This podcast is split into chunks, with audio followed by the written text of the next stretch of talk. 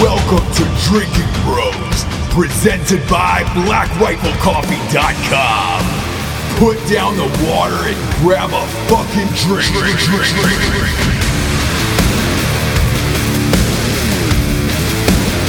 Welcome to Drinkin' Bros. We are live from San Antonio, Texas, shooting a bunch of content for Black Rifle Coffee, shooting another Instructor Earl sketch, and we might have recorded another Lincoln's Box Seats song for Valentine's Day. We'll see how all this shakes out.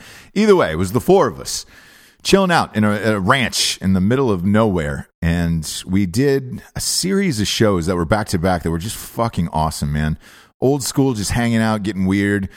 One of those sets of shows where it was kind of whatever was in the liquor cabinet at this weird place we were at. You know, it was a mixture of wine, tequila, whiskey, triple sec, whatever was there. We emptied out the cupboards and just went old school on it. Fun shows. Here's the first of those two. But first, we got some sponsors who pay for this whole shit wagon to be on the air. First and foremost, talking about BlackRifleCoffee.com. Again, they are our chief sponsor for all of 2019. What more can you say about Black Rifle Coffee that hasn't already been said? Well, nothing. Nothing at this point. They're the best coffee company on the planet, bar none. If you haven't tried them, you got to go try them. And it's, by the way, it's real, man. After being there and spending time, you know, not only in Salt Lake but in San Antonio, like, dude, there's assistants and people running in with like different blends from all over the world. Like Evan is constantly tasting these things all day long. It's legit, man. This isn't just like a bag 'em and tag 'em fucking operation there. I mean, they've got some of the finest roasters on the planet there. Edwin is his name. It's constantly testing blends, man. It's the best coffee on the planet. Their Coffee Club of the Month program is even better. It gets delivered to your house the same date of every single month, and it's about $4 cheaper than Costco. They got K-cups, they got bags, they got grounded and full beans, whatever your jam is. And they've also got those pour-over kits now for sale there. And their apparel is also some of my favorite that any, you know, non-apparel company has been putting out, because let's face it, they're a coffee company first and foremost. I love their hoodies and shit. Go to blackriflecoffee.com, type in the promo code Drinkin' Bros 20 for 20% off. New promo code for the new year, Drinkin' Bros 20 for 20% off. Use it on the Coffee Club of the Month program. Next up, we've got GhostBed.com/Drinkin' Bros. They extended them deals. Them deals is still going on. If you go to GhostBed.com/Drinkin' Bros, that bundle package still exists, and it's $7.99. $7.99 off a mattress and adjustable base, and you also get free pillows with it. It's amazing. 36 months. Interest-free, pay-as-you-go program. No other company, to my knowledge, is offering that on the planet. I mean, shit, usually you lease a car for 3 years and, you know, they ring you up for 4 to 5% interest, whatever the fuck it is. Not GhostBed. They're saying, hey, man, we got you. We got you on your mattress. Go to ghostbed.com/Drinkin' Bros right now and get the mattress you've always fucking wanted and or need. Having a good night's sleep, man, is super important in this life. And if you're not currently getting it, you need to get a mattress and start doing it. It really will change your day-to-day life at ghostbed.com/Drinkin' Bros. Next up, we got BisonUnion.com. Be the Bison. Oh, man, you want to talk about my favorite clothing brand there is, man. I buy their shit all the time, and I wear their shit all the time. Everybody who's been hitting me up on Instagram at STJams and asking me what this hat is that I've been wearing, it is the new Bison Union hat. I just bought it. It's got a like a buffalo on it, and somebody said it's the Wyoming flag. It's camo. It's rad. It's my fucking favorite hat. Everybody's got their go-to hat that they're always, you know, pulling out and wearing with them everywhere. This is my go-to hat these days. I love all of the apparel and the products at BisonUnion.com, and their long sleeve tees are back. They're in stock, and they got some new ones. I know they've been selling out of a lot of shit. It's one of those things where once you go peruse their website, you're like, oh, man, fuck. Finally, a company figured it out, and they've got cool shit for dudes that I can just roll out in. That's BisonUnion.com. Use the promo code Drinkin' Bros for 20% off. That's good every single time. And stock up. Their long sleeve tees are like $27, man. Cheap. Big fan of BisonUnion.com. Every time that box shows up at my house, I am grateful. Earn your food, earn your clothing. And use Drinkin' Bros 20% off at BisonUnion.com. Next up, we've got StrikeforceEnergy.com. Strikeforce is look, this is the diet drink of January. Everybody's on a diet after the holidays, including myself. You crash in the afternoon, man. I start off my morning with Black Rifle Coffee. Afternoon, Strikeforce Energy. That keeps me going throughout the day. No carbs or sugars in it. That is the key to this. I'm doing a fucking keto diet right now. This fits right in with that. Important water, LaCroix, anything you're trying to fill up your belly with. And you're not crashing in the middle of the afternoon because your body's not used to not drinking eggnog all fucking day like I was over the holidays. They've got four amazing flavors: original, lemon, orange, and Make America Grape Again, a 10-pack, a 40-pack, and a 750-milliliter bottle that rests on your bar top or countertop. So you can just boom, boom, pop a couple squirts in and go. This is what will get you through the diets. I can promise you that. It's what's getting me through mine right now. StrikeforceEnergy.com. Use the promo code Drinkin' Bros for 20% off. They ship everywhere in the entire world too. So if you're a listener in Australia or wherever you're at and you're looking to try some of this, you can. England, whatever, they ship everywhere. Last but not least, talking about GrillyourAssOff.com. Big fan of Grill Your Ass Off, man. We cook with this shit every day. So it's hard when you use a product so much and you're like, man, what else do I say about it? Because I use it every day. Go to their Instagram. If you want to see like all their seasonings and what you can do with all these seasonings, go to their Instagram. They got one of the best on the planet at grillyourassoff.com. As far as the company goes, I don't follow a lot of companies on Instagram because usually it's fucking boring. This is like food porn there. And they actually show you how to use all these spices. They've got some videos on YouTube that shows you how to cook with all this shit. I love grillyourassoff.com, and look, let's face it, you're going to buy seasonings from somewhere rather than going to the grocery store and buy it from some corporation like, McCormick's or Lowry's or whatever that bullshit is, Montreal steak seasoning. Get it from 100% veteran-owned company. Crispy has got his own blend there. He's got his own spice there. He works with these guys all the time. It's great. Seasonings for chicken, steak, pork, you name it, they've got it. They've also got some of the finest beef jerky in the lands. Big fan of their sweet and spicy. That gets me through the afternoons. I love that. 4-pack, $25, all-American beef. So you're getting the good shit. Go to grillyourassoff.com. Use the promo code Drinkin' Bros for 15% off. And if you're going to be at SHOT Show next week, Grill Your Ass Off and Strikeforce are doing a show together live from the Mandalay Bay on Tuesday nights. And you can go to that, get some free products from those companies. Love them. Now, let's get into the show, shall we? Live from San Antonio with the Core Four.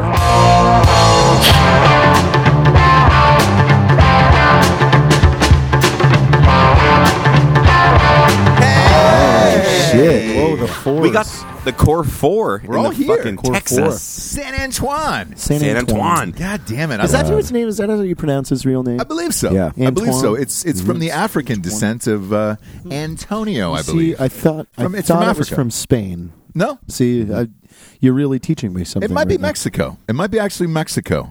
Your mustache is fucking powerful. Glorious, right now. Isn't it? It's dyed black, and I don't know. And my hair's dyed blonde. Right. So here's what happened on the sports show, obviously. D'Anthony and I, D'Anthony, had a bet of University of Oregon. I lost, and so I had to dye my hair blonde and my mustache black, like superstar Steve Prefontaine, who died in a car crash. Is that Dan Holloway? Yeah. Well, he goes by D'Anthony D'Anthony now. Why? That's his formal name. D'Anthony D'Anthony? So it's two D'Anthonys? It's two D'Anthonys. Where did this come from? Old school Sicily Italian. Again, a lot of geography for me on today's show. But anyways, to fuck him over and to say fuck you, the bet ended on January 2nd. Right. Obviously, I got called here, summoned here. Yes. For a Instructor Earl sketch, which I didn't want to miss, obviously. But I said, fuck you, Dan. I'm still wearing this and I'm rocking it. I haven't decided when I'm going to get rid of all this. You look good. I love it. You and Jared should really play these characters out because He trimmed his mustache a little bit, but I really like, because I look at Evan and then I see like well put together CEO. I look at me, I don't know what I'm doing. I'm like a cross between an alcoholic and influencer and business guy. Like I ain't got it figured out. And then I look at you guys and go like a dirt grunt Marine Corps laugh. Just like that's some good aesthetics you guys have going on. So thank you. Well, my parents came for Christmas because we have a newborn, so we weren't going anywhere. And when I showed up, hold on, you sound a little weird. My parents came for Christmas and we have a newborn. Yeah. You might want to rethink that statement. Look, I'm sure they boned while they were at my house. You really? Think? No, probably there's not. No way. Do you think do you think your parents still fuck? Oof, that's a tough call. We should call him. I try not to picture it. Like what? Right? Let's call him. Let's give him a call. Yeah, listen, I got a very disturbing text today that said the next time I see Evan, I'm going to plant a big kiss on his lips from my mom. Oh. Jared's mom's hot. Oh, my God. It's actually there. Yeah. Well. And she's a hottie potati. We talked about it before. What's a potati? I don't really. It's kind of like, so if I was a sword, she's a sheath. Oh God! You know, like I don't need her. Did you but just like call my mom a dick mitt? No, I called her a sword sheath in the most reverent way possible. You were making me throw up, Matthew. Well, you know, because it's kind of hot. Because I'm like her kind of surrogate, you know, stepson. And I mean, it's like risque. Yeah, because you probably talk to him more than I do. True. So it's like scared son fucks fake mother on vacation in a Texas tornado. Hailstorm. Yeah. I feel like Matt talks to your family more than you talk to your family. So every time I see your kids, they're with Matt. That's serious. Right.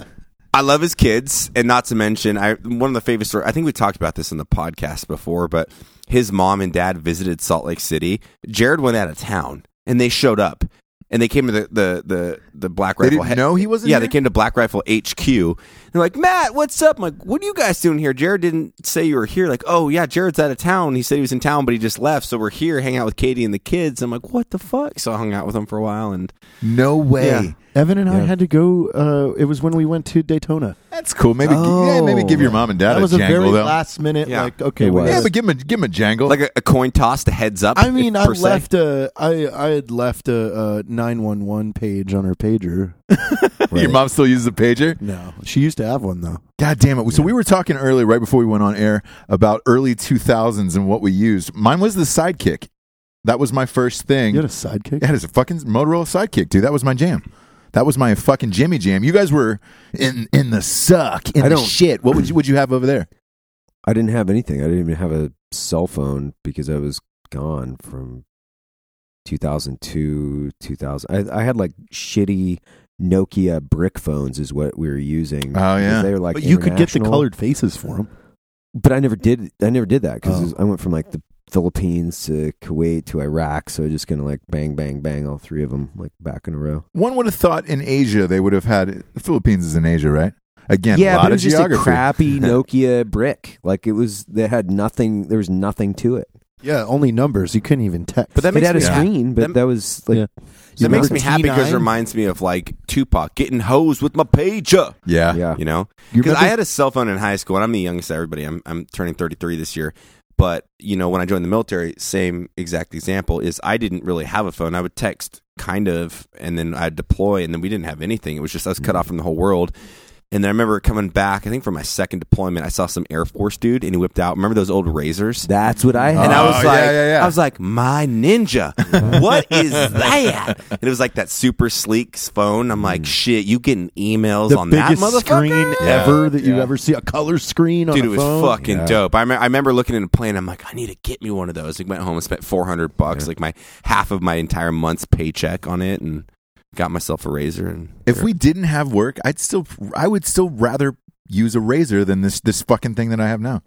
If you didn't have to email or do anything, like just a razor's, that's kind of where it was at for me, and that was it. Listen, I think they should bring back the flip phone, but with the smartphone technology. That shit would be pretty sick. Yeah.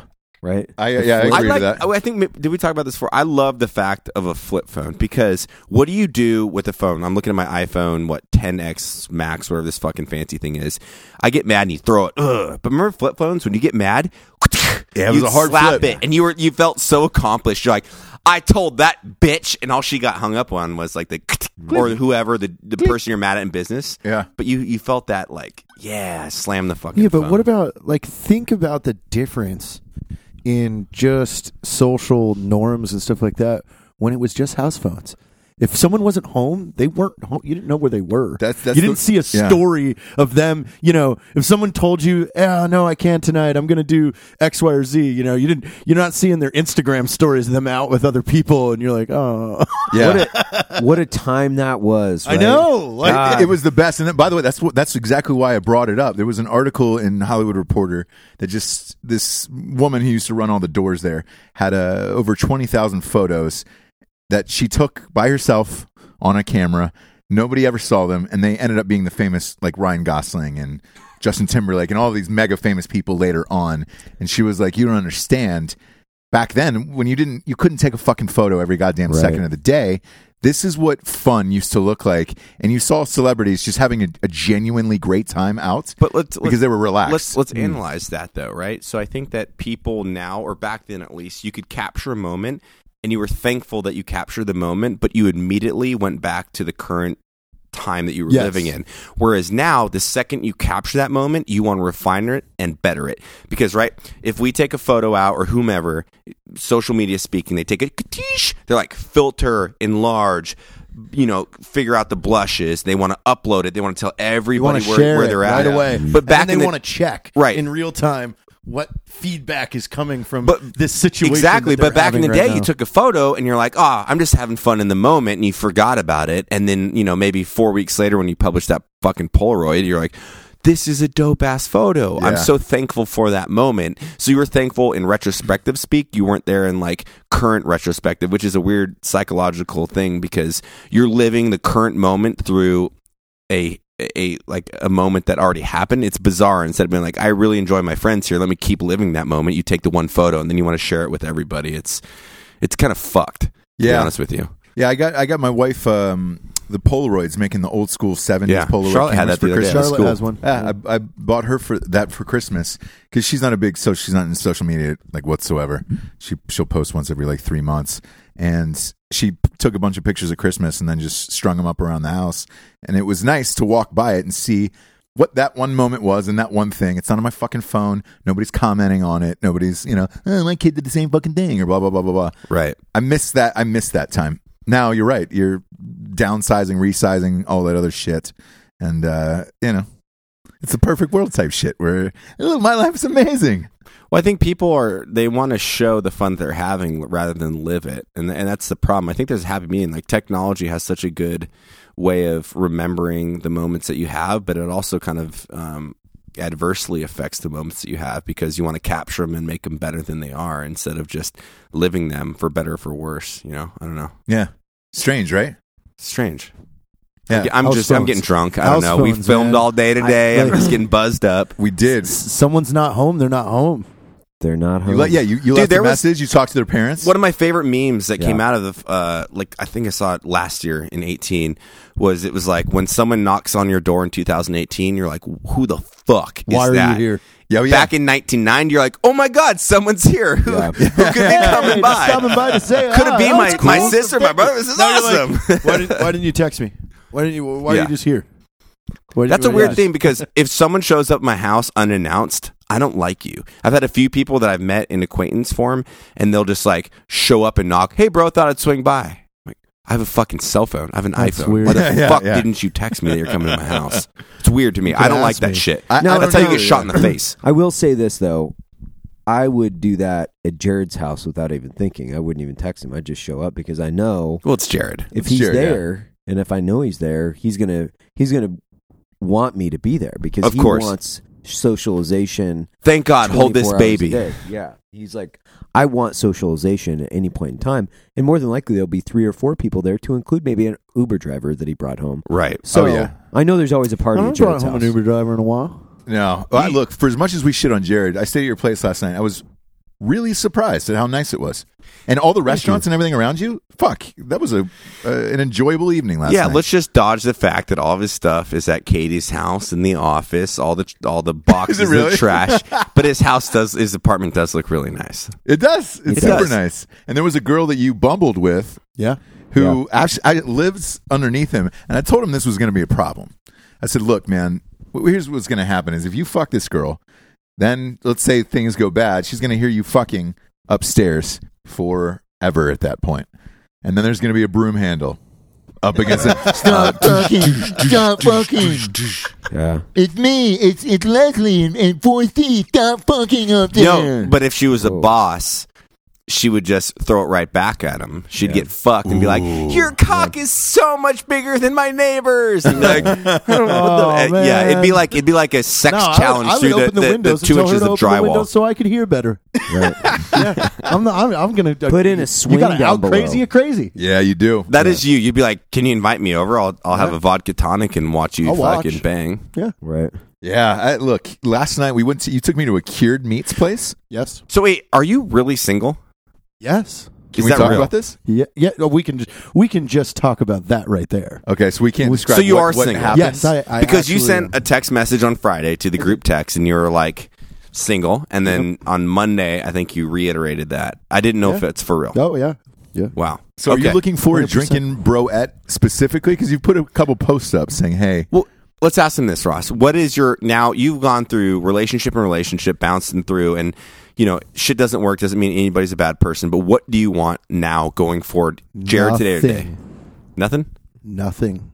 Out of a girl though. You have no idea how peaceful the last like 4 days have been. You get so bored though. So let's be real. 4 days. I know. Let's be real. What does Jarred want when he gets bored? I don't know. Whatever's downstairs. Right. She voted for Hillary, though. I know. When she said that today, I was like, ooh, boy. We'll have some conversations about that. I mean, Obama vote's one thing, but like a Hillary vote? Yeah, it's tough. We probably can't kick it. Really, you know what he does for a living, right? I really am interested, too, because I've never sat down and met anybody that actually has voted for her. I want to hear why. Like, what is it that they liked about her? Because I mean, since she's been in politics the last like 8 years, you can tell that she's just a scumbag, like that is power hungry and wants to push her own agenda and wants to get credit for X, Y, and Z and everything like that. So it's like, what I want to know, what attracted you to her? Because I mean, even a lot of our friends and stuff that have worked very closely with her, they're like, she's the rudest person on earth, and like, If she could, she would put another human on a puddle and walk over them so she didn't have to walk in the puddle. Yeah. Like, yeah, I've said this before. She's a typical power-hungry bureaucrat that would look at people like grains of sand on the sidewalk. Yes. Literally just a means to me to like get to point A to point B. There's a good chance she might be running again, is what I've heard. God, I hope so. Because I just want this next election to be the biggest shit circus. Dude, the political climate in the next election is going to be a fucking... Everything is ramped up. One buttful of disaster. One for the books. With how Trump's been going, and then the Democratic Party and who they're... It is going to be a fucking... reality TV show. Oh, because I watched that Cortez, that Ocasio-Cortez interview on Sunday night. Oh. Holy shit. And Anderson Cooper was with kid gloves with her. When somebody isn't, congratulations, you're gonna whip back the box of crazy. It's gonna be Palin style, where it's just like, oh, dude, you know me, I'm not into politics whatsoever, but this is gonna be, it sucks that it's gonna be a reality TV show for the supreme leader of a nation, essentially. It's a scary fucking world, but that's why we have guns, dude. Yeah. Come at me, bro. Yeah, and I think everything's fine. Don't you feel like government's too big to fail, where you're just like, it'll be fine? Well, I like my government to be grossly incompetent to the point where it can't really get a lot accomplished, because that means they can't really affect change all that fast. Right. Because knee-jerk reactionary politics at the federal level can be really fucked up. If they could make really effective, fast decisions, they would be like, hey, you know what? Everything sounds like a good idea. Everybody needs to wear fucking pink party hats every fucking Thursday for every other month for the next 3 years. Sounds great. That's the federal government, right? So I wanted to be a little slow bit moving. Fucked up and slow moving. I really do. You know, roll back. Yeah, let them keep fighting all the time, like, because nothing gets done. I want them just to sling fucking mud at each other and get bogged down in internal politics. It's no leave different. Me the fuck alone. It's white wigs. It's the white wigs just blah, blah, blah, blah, blah, blah, blah, blah, blah. You guys keep talking. Keep doing your bullshit. Just don't fuck with me because you guys are so stupid. You're going to do something stupid that will affect me eventually. I mean, think about marijuana laws. I mean, those were fucking so stupid. And so the government fucking fueled propaganda behind anti-marijuana. But now, at least, like, you've got a little bit of states' rights back. People are placing logical laws, giving back people a little bit of freedom. And how many people is it really screwing over? But that's a perfect example. And it works in both ways, for in my favor and not in my favor, which is, of course, because you don't make positive change, but you don't make negative change. Well, did you see what's going on up in Boulder? Colorado? Yeah. The mayor did a semi-automatic weapons ban, and they only had like 60 people register theirs and follow the rules. So they're like, we know there's pretty much everybody said, great. Yeah. Fuck you. Yeah, Colorado's going through it, man. I mean, that's the same thing with New Jersey. Yeah. Like, they banned the magazines and nobody turned them in. Yeah. Well, so fucking stupid. Well, this is fucking so stupid. Fucking what do they expect? What mayor, do they expect? But no, what but like mayor though thinks that he has the right to just go back and ban something in his city? But like, I want to ask right that. I want to ask that dude. What the fuck change do you think that you're gonna do with this fucking legislation? What the fuck are you gonna do? We're gonna save lives. Show me scientific data that fucking supports your position, because nothing matters on an emotional basis unless there's scientific data that supports it. And they can't, and that's what fucking pisses me off about it. Like, let's legalize marijuana. Let's do things that actually make a scientific change in PTS, fucking insomnia, in fucking massive amounts. Yeah, the only thing that's inhibiting us is because like big in, fucking like, pharmaceutical companies like pharma. Yeah, sure, they want to fucking cash roll. That's why they don't want fucking weed legal. It should absolutely be federally legal, and then you should, as a business, say you can or cannot do it because it's fucking. That's the employment criteria. But other than that, like, what the fuck is the whole they're so fucking lost in the sauce, and they devote their lives these stupid fucking reasons that just make no sense to me whatsoever. You know, it's super interesting. I was watching a documentary in from Northern California. It's called Murder Mountain. And I just started this. I'm on episode 3 of this. Yeah.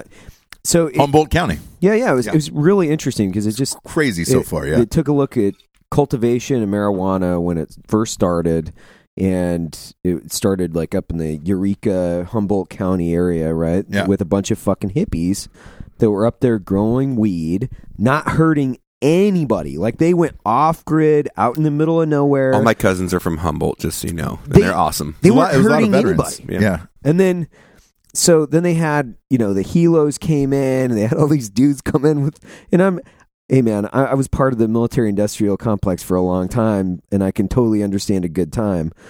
But holy fuck, these dudes were landing like Black Hawks in the middle of fields, like rushing in fucking full assault gear and a bunch of hippies.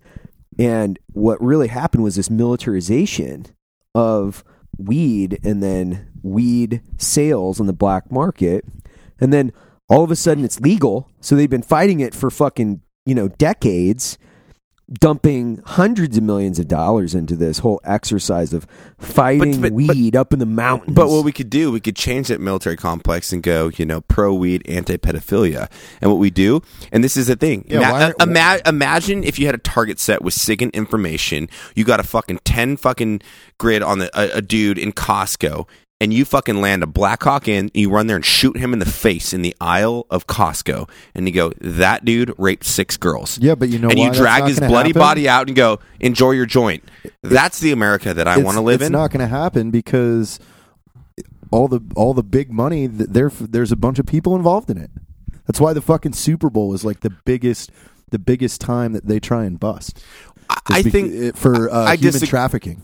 With that, yes, I disagree on the marijuana side. I think CBD has been the just the tip in the marijuana industry, because it's like CBD is legal. No, I'm just talking about why we'll never wage war on sex crimes. Because within reason, but I think there's so many different things that we can actually focus our efforts and tax dollars on other than like marijuana. I mean, everybody wants to smoke weed. It's better stupid. Than you. I mean, you know, the internet now is trolling police agencies that are bragging. Like yesterday, they had a cop that seized like an ounce and a half of weed, and I mean, the first comment on it was, "I've seen bigger busts on Paw Patrol." Yeah, like, yeah. So it's like right. I saw that post. Yeah. Yeah. But how do you? So that's that. How divisive can you get? Like, where do you? How do you convince the police officer or law enforcement or whomever that believes that in good faith that they're doing good to understand that is actually not really changing the course of anything? Because, right, you can demonize anything or romanticize anything, and then someone in good faith will act against that. So you have to kind of change that narrative in the sense of, this actually doesn't matter. Because when we all grew up, like my dad used to, "You're smoking dope, son," or whatever in high school, like, you know, "Oh, we're doing drugs," but what bad does that do in society? And I think that we all have to like have an educated perspective. Personal use is a complete waste of money. Of course, it's a waste of resources. It's a waste of everybody's time. I mean, think what you're doing. You're taking a cop that's arresting a guy with an ounce of weed on him that's just heading back to his house. He's taking him to the station. He's booking him. He's doing the paperwork on him. You've just taken a cop off the street for how long? A couple hours, like. Go after violent criminals. That was what the invention of a peace officer was, is it not? This cop would never be listening to this podcast, but one of the best ever. When I was, I think, 16 years old, I was getting hammered trying to get laid on, where was it? A South Santa Barbara beach when I was a kid. I had a fucking 24-pack. We're drinking with some girls. Came up, we had a bonfire on the beach. Shouldn't have had it. They put out the bonfire. They go, "Oh, you guys are drinking beer. Are you 21? We're like, "No." He said, "Cool. Take every beer out of there and pour it in the sand." And we poured it all in the sand. He goes, "You guys be gone." And they breathalyzed us, make sure we're good to drive, and left it as is. So I could have got a minor in the influence. I could have got a lot of stuff. And you just said, "Don't be an idiot and let us be on our way." I think that's good policing, because that was saying like, could have fucked you up. You better learn from this lesson. But hey, you weren't committing some massive transgression. That's the way some marijuana should be. It's like, if you're getting super stoned out of your mind and driving, okay, rethink your fucking perspective. But who fucking cares, man? Yeah. Like, at this point, who cares? But in Colorado, now they have enough signatures to put mushrooms on the bill. Yes, right. Psilocybin, yes. They're decriminalizing. Right. Well, they're trying to, because it's still got to pass, obviously. The thing that I don't understand about these states, right? So I look at Colorado, Oregon, Washington, all the states that are saying, "Hey, we're for the legalization of marijuana," and they're basically saying we want more freedom as individuals, but we want to confiscate guns. And it just seems so hypocritical and anti-freedom to me, where they're contradicting their own efforts in a way by saying, "Hey, we like some of these laws and we want more freedom, but at the same time we want less, and we want to take it away from you guys over there." It's like, I don't think you can have your cake and eat it too, man. Like, you've got to go with more freedom down to the individual, and you've got to basically say, "This is what we want. Take it or leave it for the betterment of our society. We want more freedom." Well, but that's a good point. You can't be subjective in your choice of freedom with lack of understanding. Right. So like you said, the mushroom bill. I know nothing about mushrooms. I've never taken them in my whole entire life. They actually scare me. I never want to take mushrooms. It's not my thing. I'm sure plenty of listeners do it. If there's science behind it that proves, and data that says this is not a detriment to society, well, science says, hey, this is going to be the positive outweigh the negatives. Let's roll with it, right? And that's the same thing with firearms. You can't just subjectively, choose what freedoms you have. And I think that's the marijuana industry. It's like, and the gun industry, you can't just say bump stocks are scary. You don't know what the fuck a bump stock. It's a piece of plastic, you fucking moron. You're fucking fucking stupid fuck. Well, they just got banned, right? No, bump stocks got banned. Bump stocks, and the NRA supported that, and that's a whole different conversation. But again, that it is a knee-jerk reaction to hyperbole, and that people have a lack of understanding for that environment, and you have to be willing to understand it and have data that or science that actually fucking tells you that these are the outcomes of yes or no to this situation. Because you know, it's just like marijuana. Like when we grew up, it's such a shit thing. Yeah, everything. But what does it do? Show me how it's bad. Show me how it's good. And show me how it's bad. To it, like yeah. But I think this also the decriminalization of this. Poland decriminalized drug use across the board in like 1991. Right. And initially, they saw a spike in use in teenagers and adults, and then it fell off the fucking map because once they got used to it, and an adult that has a job is like, oh man, I can do heroin now if I want. Bah. Oh wait, I can't be productive if I'm always on heroin, so I should probably not do that. And everybody just like they saw a fucking plummet in use in both the teens and adults. Well, it's one of those things like, where everybody wants to do something they can't do or can't have. So once you legalize something, then it's like, oh well, that's not fun anymore. Yeah, fuck! I don't have to chase that. Well, anymore, I agree and disagree with that because there's third and fourth order effects to everything that you do. So someone that's doing heroin, you have to look at like needle, how they ingest it, the third and fourth order effects associated with that drug use. And for me, marijuana specifically, since we're on the topic, is like, what are you gonna do? Name a dude that's fucking blown his head off smoking weed. They get high and listen to fucking metal music and giggle themselves to sleep. I know plenty of guys. Now, that like San Francisco is having like drug use stations. Yeah. Oh, if you're going to do heroin, stations. Come to us. We'll give you a brand new needle. Like, and that's right. And maybe that's funded. Educational. Maybe there's and that's the thing. There has to be like a better way of thinking through that rather than just like black and white. They're worried about people ODing, so they have these safety tents or something like that. Well, San I Francisco, think no. They're trying to combat disease inside the homeless population. So I think that's I think that's what it is. I'm not sure. Like. They're trying to stop the disease spreading. Yeah, them. And I heard they were worried about ODs, diseases, all that other shit. So they're like, hey, if you're going to shoot up, come and shoot up here. Well, yeah, Hep C, Hep B, which HIV, all that with their needles. It's disgusting. It's crazy, and that's more a problem, but, you know, It would be interesting just to look at the, you know, the national war against drugs, what it takes financially, right? So you're just talking about enforcing the laws and then incarceration and... Basically, lump it all in.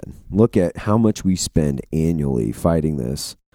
Say, how much could we spend if it was legal, and then educating a population against the dangers of use, right? Which would be a totally different perspective. And then ultimately, I'm just looking at it in the context of, you know, it's such a violent...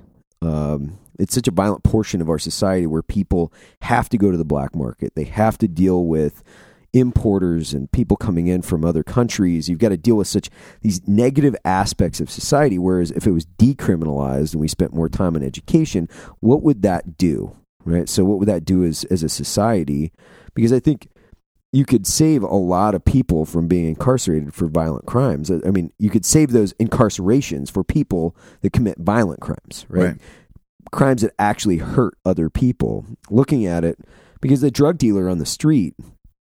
He's not intellectually enlightened enough to know or care whether or not what he's dealing is going to cause harm to his neighbor or the fucking, you know, the crackhead or the opioid user. He's only trying to get economically advantaged in his little bit of the earth, right? They're not dealing with, you know, college graduates and people that have with a high education rate. They're dealing with people that didn't graduate from fucking high school, that don't typically have other economic opportunities. And now I'm kind of sounding like a fucking Democrat, but in a way, I'm like, man, the older I get, the more I look at this and I say, nobody likes to look at the fucking use of drugs. Like, I don't want to deal with drug addicts. I don't want to deal with them in my fucking house. I don't want to deal with them around my house whatsoever. You go to these places like Seattle, and the last time I was there, I think we talked about it.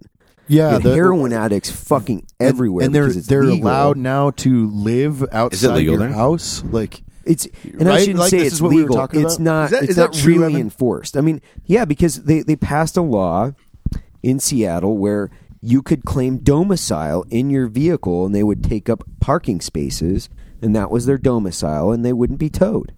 So they had parking spots in front of people's homes that people were turning into their homes. See, I fundamentally disagree with that. It's horrible. I fundamentally disagree. Yeah, but I bet I could pay off a tow truck driver to just grab a vehicle, you know, and then what are they going to do after that? So my buddy was telling me and that he was like, he went and bought the biggest fucking speakers he could find and laid them out into his front yard and would fucking turn up the music and just literally blast fucking music straight into their vehicles to get them to fucking leave. Yeah. See, I'd be more for like Burning Man camps where you just go do your drugs, do your thing, what you do, you just can't spread it to the rest of society. Get the fuck out of here. Well, yeah, and that's I think where I'm trying to get to in a thought process, which is how do we intellectualize this? Think about it in a way that's like, these guys are not typically violent criminals. They're not causing harm other than the drugs that they're dealing, and that's typically just to make money or ends meet. And they're not making a lot of fucking money either. Hold on. I somewhat disagree with that because you can say they're not actively pursuing violent activity, but by their participation in drugs that are correlated to disease and their infections with other non-knowing persons in the United States can grow that, right? So it's like they can sober up for a night at the bar, get laid, and they transmit HIV. They create a heightened epidemic that is coming across the United States. So there's like that's the complexity in all of this, right? Where it's like, how do you let people do what they want in the confines that they want, but not let them kind of trickle into, you know, let's just say functioning society. You want to do heroin? Sure. Maybe I could get on board with that. I'm not there yet. Right. But then how do you, they're going to take a dirty needle by their participation in that activity. And then they're going to probably heighten rates like anal sex, fucking drugs. That was the first thing you said. Yeah. You know? Hey, I love the butt sex, you know, but like there's heightened risks across the board as far as contraction rates for specific diseases. And then if you're put into those buckets of higher contraction rates, well then you're going to come out of that and go back to the bar and maybe fuck someone or give someone a drug and invite them into your lifestyle, which only propagates that and then like makes it more consistent for people like us. And so how do you protect, let's just say, a daughter that's 17 years old that finds a cool guy that's hot that, you know, who knows if he's a heroin, he could clean his act up for a night. Heroin addict has HIV and now infects it. Like, you'd never want that to happen. And I think that's a complexity in that. How do you navigate that? And I'm not smart enough to know. I'm not either. I'm not there yet either. So I mean, I'm only throwing this out as a thought process in the sense of the things that I've been thinking about and the war on drugs and looking at marijuana and how the government pursued marijuana to the point of which it seemed a little bit ridiculous to me. It seemed like, especially watching this documentary, and maybe my mind is skewed because of this documentary, but it's like, man, you guys are pursuing a bunch of fucking hippies growing pot up in the mountains in Northern California as if they were like... Were they distributing or were they just growing it for themselves? Well, they were growing and distributing because, you know, they were growing. They found out there was money in it And the story and the process was pretty interesting as far as the development of that entire, because it wasn't a completely new economy, because the marijuana economy didn't really exist prior to that point. So it was the growth of this economy that all spurred out of Humboldt County, and the money that we spent pursuing it and the people that it basically affected. And then what were they actually doing? They were growing and distributing marijuana across the United States, and we spent hundreds of millions of dollars pursuing these guys, chopping fucking plants out of the ground and doing all this crazy shit up in the mountains of California. And you're like, okay, was that really necessary? So, but that's another good point. So how do we govern that? Because I believe in small government, but how do we govern that to bring it back to society? Like, build better schools, infrastructure, road. How do we govern it with small government, but then let people have free will? That's the hard part, because you're like, I want people to be able to smoke weed, but ultimately I don't want them to have a free business that they just fucking are a cash money business that doesn't dump back into the greater collective. But then I don't want them to be mandated so much where we become a pharmaceutical company where there's, you know, 15, 20x multiples for someone with, you know, a terrible cancer can't get fucking marijuana as a freaking, they can't smoke weed for, you know, pain management. Like, fuck you. Like, you know what I'm saying? Like, that's the hard part. There's a happy medium with everything in life, right? Well, and I think that's the thing where it's like, how do you translate that and not become hypocritical where you're saying, well, I think this should be legal, but these other things shouldn't be legal. And by the way, doctors are prescribing opioids or opioid derivatives at a higher rate than they ever have in human history. So we're creating addicts at record amounts that if their scripts disappear, where do they go? Right. When they're addicts, they go to the streets. To the streets, yeah. Boy. But that's where like sales companies in the medical industry do. Like they actively pursue doctors to prescribe their said opioids or something that are the same as any other one. They're just labeled as Maker's Mark, freaking Jameson. It's all the same shit right in the fucking barrel. It's just it's a matter of labeled consumption, and then they want to make the money off of it, and the more money of course everything is capitalism, and I truly believe in capitalism because the harder you work the more you should make, but there is a limit to that, I think, sometimes, which is socialism, and they can see the bottom of my boot, but yeah, it's, go see AOC, as she's being called on the internet now. Who's AOC? Ocasio-Cortez. Yeah. She's got a brand machine behind her now. She's going by AOC dick. And I was vomit like, my dick. That was, dude, that was fast. The thing is like, she is just an idiot that doesn't understand anything. Like, and everybody voted for her out of this. Like, no, I mean, in really, this district, it was a tiny district. It was like, what did they say? 4,000 people voted for her. Yeah, that's all these district elections. By the way, when you ever see the House of Representatives and they're like, oh, they flipped the House. It's all made up of these tiny little districts where maybe 2,000, 3,000 people vote tops. Fucking my town or my district where I'm at. I think because I asked one of the reps, I was like, how many votes did it take to win? 3,200. I was like, shit, I could do that. I could get 3,200 votes where I live. I'd love to do that. Same, right? Get you elected. Well, yeah, I sat with one of Trump's people, and I said, if you were going to run for politics, like, what's the best route? And they were like, oh man, if you work at the House of Representatives, like if you represent your district, you can still have another job and like do shit. You don't really have to show up every day. Whereas like a mayor of a town, you have to show up every day and do the whole shit. That job, apparently you don't, where it's just certain dates and you're good. That's why I don't really follow politics, because it reminds me of back of how the special operations community was, right? So you're paying guys across the board. It's almost socialism where like E5 from engineer to supply to special operations to whomever without pro pay get paid the exact same amount of money. They're doing a drastically different, drastically more challenging, less challenging job. You have to pay for performance. And I think that's where like politics is. You can get in this consistent opportunity to just exist and get paid. And that's where the problem comes in. And that's why I'm a capitalist, because what? Jared's laughing. Okay. No, but I'm saying like finally we got in this methodology of like, let's give pro pay. If you're going to jump out of planes and you run at fucking terrorists with guns every single night under night vision, you deserve to make a couple hundred extra bucks a month, because that psychologically impacts you and goes, okay, I'm getting actually benefited for my input, rather than saying I could just fucking exist and get paid the same amount as this person. I think politics is the same way. Like the smartest dude or woman in the world doesn't want to be president, because they know they can pursue opportunity outside of the presidency and make significant amounts of more money without the fucking consequence of being under that spotlight. So yeah, you don't get paid. They're not going to be there. You're going to get these fucking turds that just want to run because it's a power play. They want to fucking show up and be like, I'm the fucking shit. Where the best in class are usually the quiet professionals that want to go under the radar and be hyper successful. So like, you have to navigate that, and I don't know what the answer it is, but fortunately, like the military community's kind of worked past that. Like, let's figure out compensation, whether that's family, psychological, physical, some opportunity for you to be okay as an individual and benefit under the radar. And politics isn't that way. It's a fucking power move across the board. No, and look, we joke about it all the time of Hafer Best 2024.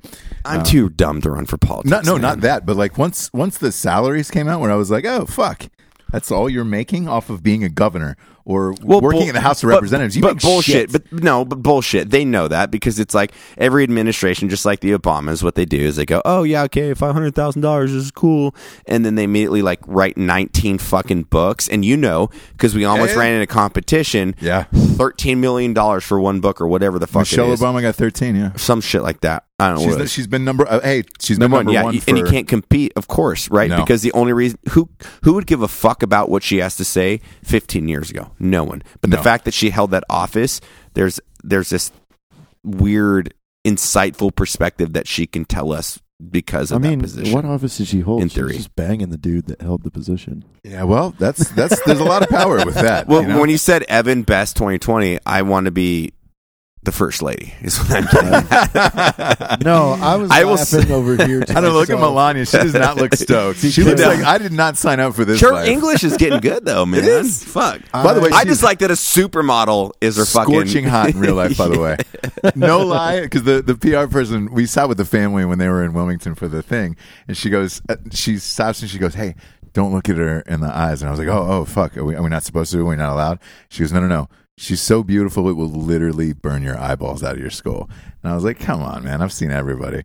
Soon as she was about 3 feet in front of me. As soon as she sat down, I was like, oh my God. And I was with my wife, and I was taken aback, and I go, Jesse, hold my phone. I have to kiss. But I was like, you're looking at what I'm looking at, right? She was like, it's almost like she's glowing. And I was like, doesn't seem like a real person. She's so hot. It's crazy. That's hilarious. No, crazy. I was laughing over here because I now really want to make some commercials that are like hit pieces against me for running for mayor of San Antonio, but they're endorsed by me, but they're all hit pieces. Do you know that Jarred Taylor in jest is a horrible drunk? He runs through women like socks, and it's got like this message endorsed by Jarred Taylor for Jarred Taylor by the Jarred Taylor committee. Mayor of San Antonio. Yeah. Right. Like this would be amazing. You saw this the last election. Just an anti-Jarred Taylor for mayor campaign by Jarred Taylor. Yes, this is my new. You're not running. But you have a bunch of commercials saying, do not vote for Jarred Taylor. Do not vote. No, that's what it is. Like, do you know why Jarred Taylor isn't running for governor? Because Jarred Taylor is runs the girls like socks. He's a drunk. Sponsored by Jarred Taylor. Wait, what? Sponsored by Jarred Taylor. Wait, there's Dave, I don't know if your computer works, because we're on location, obviously. But there was a campaign in this last election where 6 brothers and sisters went against their own brother on a commercial and just said, he's a whore. He will not work. He will not pass these bills. He will not do this. I believe it was Arizona, and it caught national media attention. And then at the end, it said, "I'm Sally Schumer. I'm Doug Schumer. Hank is my brother, and we don't think you should vote for him." And he had like 8 brothers and sisters, and or 6, and I believe 4 of them were in this ad campaign against their own fucking brother. Wow. Their own fucking family member. It's way funnier if it's endorsed. It is. But I would do that just to troll my dad. Yeah, that was the first thought that I had. I was like, Evan would do that to troll his own family. Like, you should not vote for my father. He's a complete asshole. The more and more I think about that is we should troll my father more because he lives here in Texas. Papa Best, the most amazing human ever. But he is just like your father, Evan, and the stories that you used to tell me about how you trolled your dad. He lives 4 minutes away from me, so I think we should put like Hillary signs. Yeah. Like if he woke up, because he gets up at like Gozars, 5. Dave found it. It's the Gozars in Arizona. That's who it was. We should troll the fuck out of him. Oh, yeah, but I heard. I'm sure you probably know about this, but Edwin has been fucking with Paul for over a year, calling him every like 3 or 4 mornings from this fake credit card company that Edwin made up. Yeah. He'll call Paul from a blocked number and like try and sell him on this credit card. He's been doing it for over a year. Yeah. Paul loses his mind when he gets this call. And he still doesn't know? No, Edwin finally came clean at my house the other night. Paul was like, that's been you the whole time. Yeah, so good. Ed and I sat in the office for like a half hour the other day just doing that to Paul. You were in on it too. I was in on it too. Yeah. Like, what's he saying? He's like trying to sell him the credit card, isn't he? Yeah, because I'm like talking in a different voice, trying to get him on to and just hang up, and then we call him back again from a different number, call him back again. It's like, fuck, man. So funny. It's so funny. He said it's been going on for a year. Yeah. Like, I love his and Edwin's trolls, man. They just fucking... The reason why... They set him up. Evan has the best trolls. Yeah, exactly, because it's a life game. Like, it goes on forever. Whereas you and I do like one-offs of like, oh my God, wouldn't that be funny? Yeah, it's a lifelong troll where it's really deep and psychological.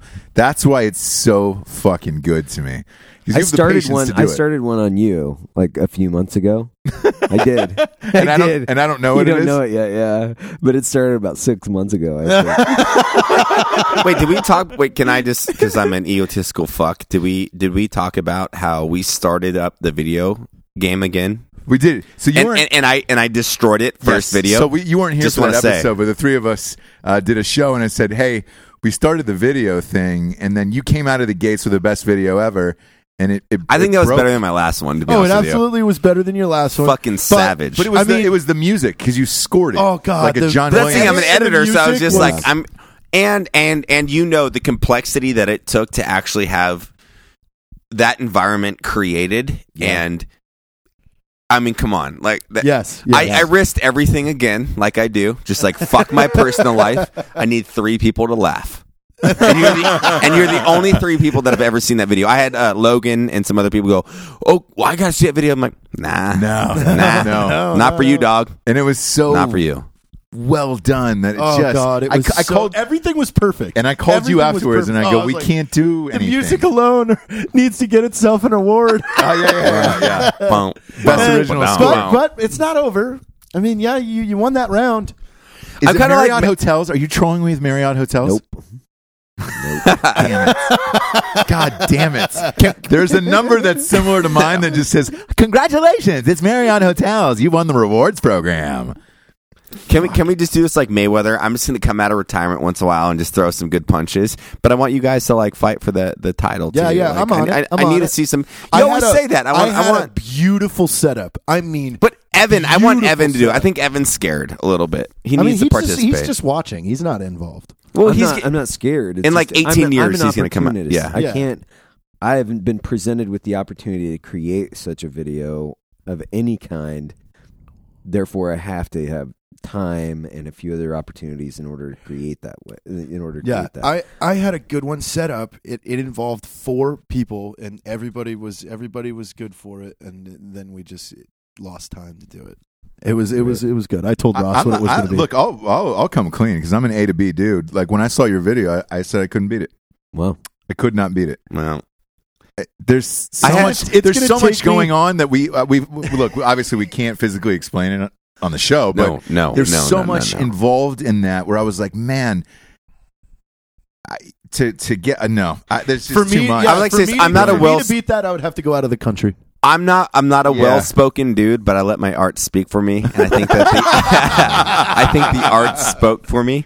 Oh, it did. Because my brain's a squirrel, and sometimes when you get the nut, it's the tastiest nut you've ever had. Oof, man. When I saw it, it was one of those like, God damn it, I can't beat this. Yeah. Like there's things that just you watch. I really want to say this so everybody knows. We're a show where obviously we have fun and talk, but I think we're probably one of the realest shows out there, and this is real. Like we talked about back in the day how I won that one, but I sat there and thought, and as Evan said, he's an opportunist, and I said, here's an opportunity for me to take, a 6% risk with some certain things. I'm going to fucking just own it, and I did it, and I had some fallout. I had to navigate some things to make that video happen, but it happened, and it doesn't exist anymore. I remember it was like, everybody delete it. I'm like, yep, I deleted it. Boom. Gone. My wife's going to be like, what the fuck was that? Don't worry about it. Everybody in the world. Well, the thing of it is that's an eclipse moment. It was an eclipse. It was a goddamn Haley's Comet. Well, it's a roller coaster. You're like, where is he going with? Oh! You're like, that's an eclipse moment, man. Like things have to align, and those only come around. They don't come around every day. That can't happen every day. there was an aspect in that video I don't even know if I could find. Like even if you were like, just find that thing. Just find that one piece. You get that one piece. No, I don't know where to fucking get it. No. I mean that's a I know where to get it. The problem is sometimes you gotta make origami, dude. No, it's not even you have to go through 10 layers. Like even if you knew, even that you know where to get it, you've got to go through another 8 steps to get the fucking outcome. That's my whole point. That's my whole fucking point. You got to get a fucking telescope, put yourself in the right fucking place. away from the city where there isn't ambient light. Like, I got to get a fucking picture of this shit. I got to plan my trip. This only comes around every now and again, but fucking A, I'm going to be there. You know what I mean? Well, I'm an opportunist. The game is not over. But in order to beat an eclipse... You cannot just fucking go out. Yeah, you need a volcano. You need a fucking. This is a Yellowstone fucking super volcano type event, man. This ain't fucking watching a goddamn. I want to say I've served the country, but you're welcome for my friendship. Yeah. Yeah. I'll put it to this one. You would send it to me. I watched it so many times. I hear the music in my head before I do. I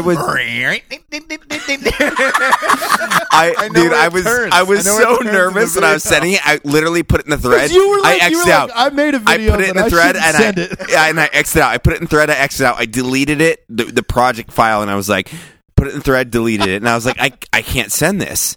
And then I was just like, you know what? Sometimes in life. You got to be loved for who you are, and this is who I am. Fucking send, you know? Oh, God. It was the single greatest video, because I called you first. Yep. I said, that was the single greatest video I've ever seen. What do we do? And your exact words were, there's nothing we can do. You're right. Well, I have three other skits written, but again, like Evan said, it's like how spread them out, opportunity, and how I can actually navigate those. But well, thank you. I take great pride in there because I took unsurmountable risk in creating that and editing it and sharing it. So thank you. I appreciate it. And if that. I know the music breaks. Like, as soon as that kicked in, I was like, scoring was so fun. That's how many times I watched it alone. Yeah. And then burned it. But it is ingrained in my mind forever.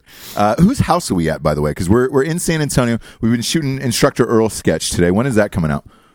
When do we decide? 23rd? Is that when we said we were going to release it? Yeah. We got our DIT guide to navigate the hard drives. I will get to the edit this weekend. I'll probably be done by Monday. So whenever you want to release it. Whose house? This house is fucking awesome. We're on, 8,000 acres? This is 1,000 acres. Oh, 1,000? Acres. Yeah. I thought I heard 8. Mathematician Jerry. I don't know. You gotta drive fucking 4 miles through the gate. I don't know how big an acre is. Yeah. Well, it's a friend that we met through, or he was CMO, on the show. Yeah. CMO Joe. Yeah. Or Harry. Harry, amazing individual, fucking rad dude. One of our best podcasts, by the way. We're out in the bumfuck Egypt, so we got all the dead deer up here, and we wanted to shoot another Instructor Earl skit. So the whole team was out here today. Evan put on a flawless performance as usual today. I looked like garbage. You look like it's amazing. You look like shit. It's actually on Drinkin' Bros Instagram. Right? Yeah. I posted it on my account and I said, "It's ma'am, it's ma'am." That's really good. Is that what you put? It's ma'am. Did you put it's ma'am? Yeah. Fist pump. That's great. Yeah. Between it's ma'am and the Fiji water girl, those are the two. What's the Fiji water girl? What's the Fiji water girl for 2019? There was Fiji paid for just to hand out water on the red carpet of the Golden Globes. Okay, and this girl just happened to be in every single shot for every celebrity. So everybody's pictures all over social media. You could see this Fiji girl in this blue dress holding a tray of Fiji waters in the background. And it just took off. Like I posted it and was just like, you know, the internet adopts one thing and goes fucking buck wild. I mean, she was on James Corden serving Fiji waters last night. She was on Andy Cohen tonight serving waters. Oh, like. Wow. It really took off. Her Instagram went from she's a model living in Los Angeles. The marketing guy that put her up on the stage. Fiji, Fiji just got thanks. So her Instagram, Matt, if you're looking at it, jumped from 1,200 followers to over 200,000 in less than 48 hours. 48 hours. The Fiji water girl has exploded, and she's now everywhere. Can you also see what Matt's done with that? If someone has made she's at 1.6 a auto tune remix of the 1.7 million views just on this Fiji water because somebody did. Oh yeah, someone got to do an auto tune remix of the ma'am. It's ma'am. It's ma'am. The meltdown over that was absolutely... Yeah, it was like a $4 game.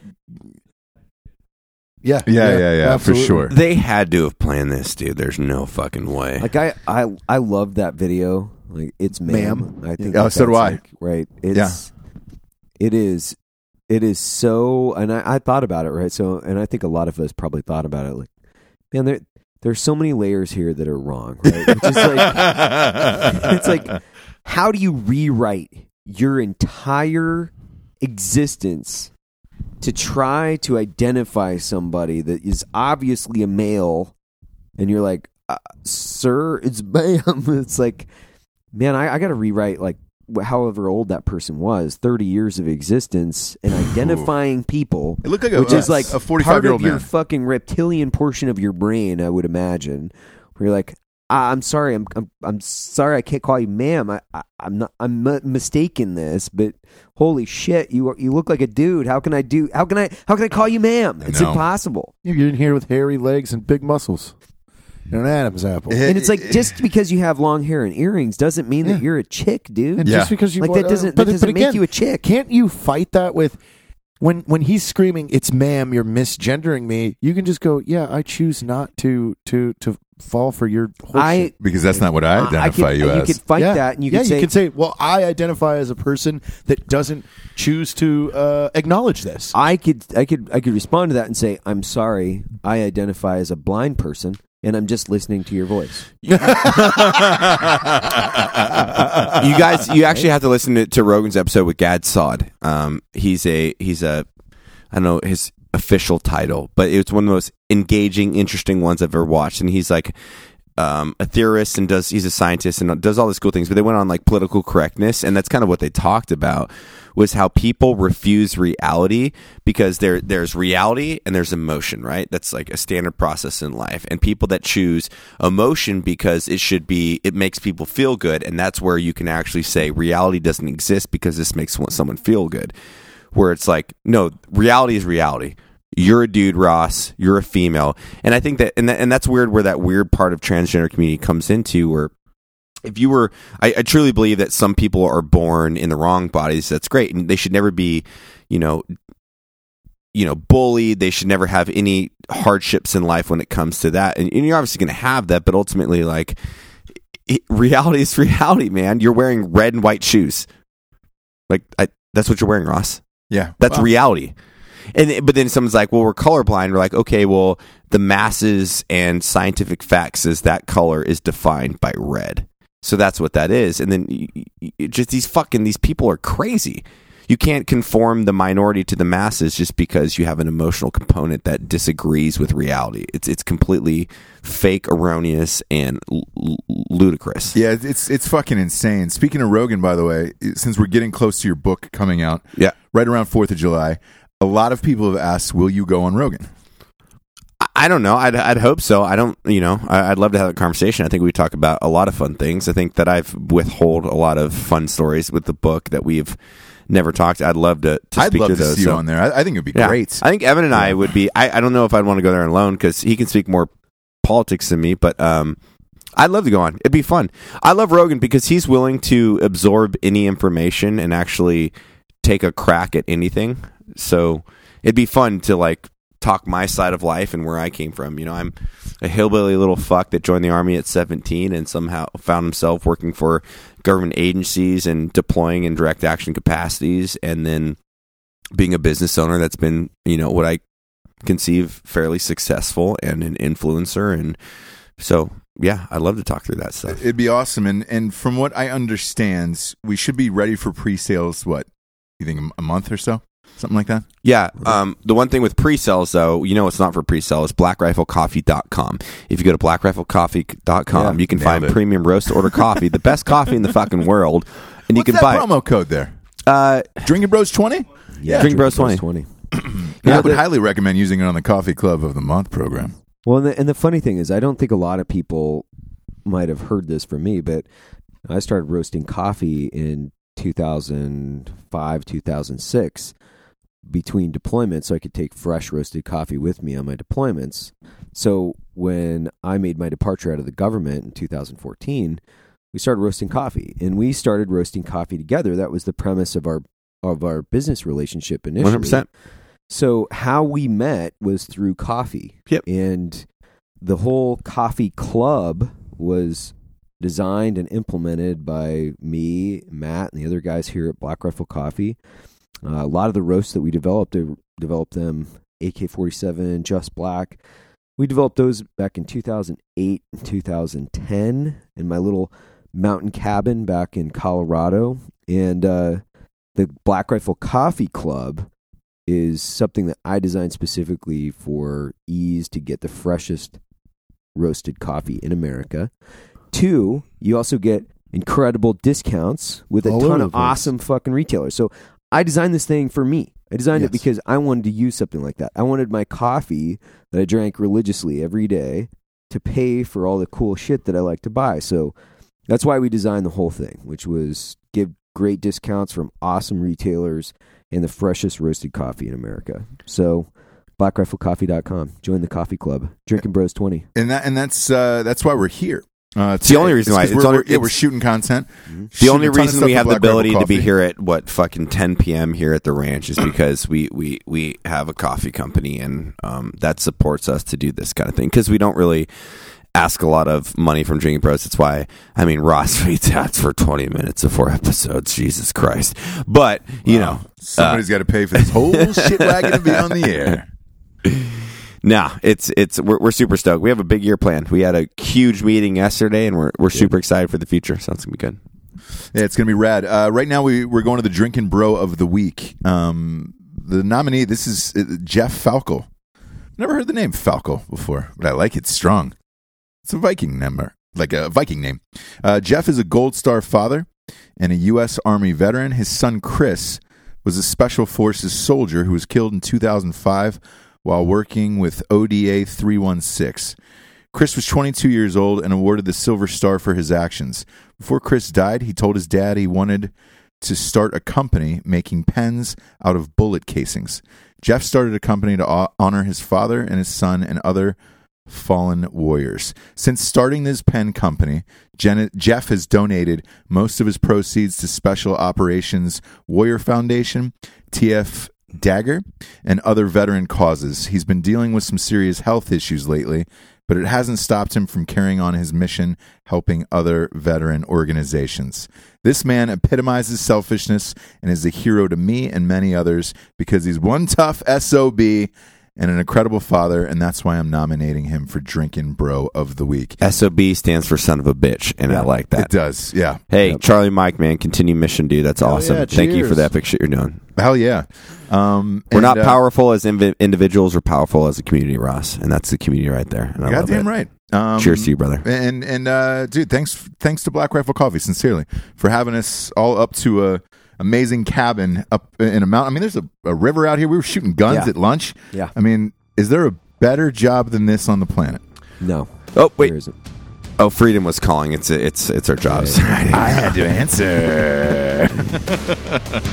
For Jarred Taylor, Mat Best, Evan Hafer, I am Ross Patterson. Live from San Antonio. Good night, everyone.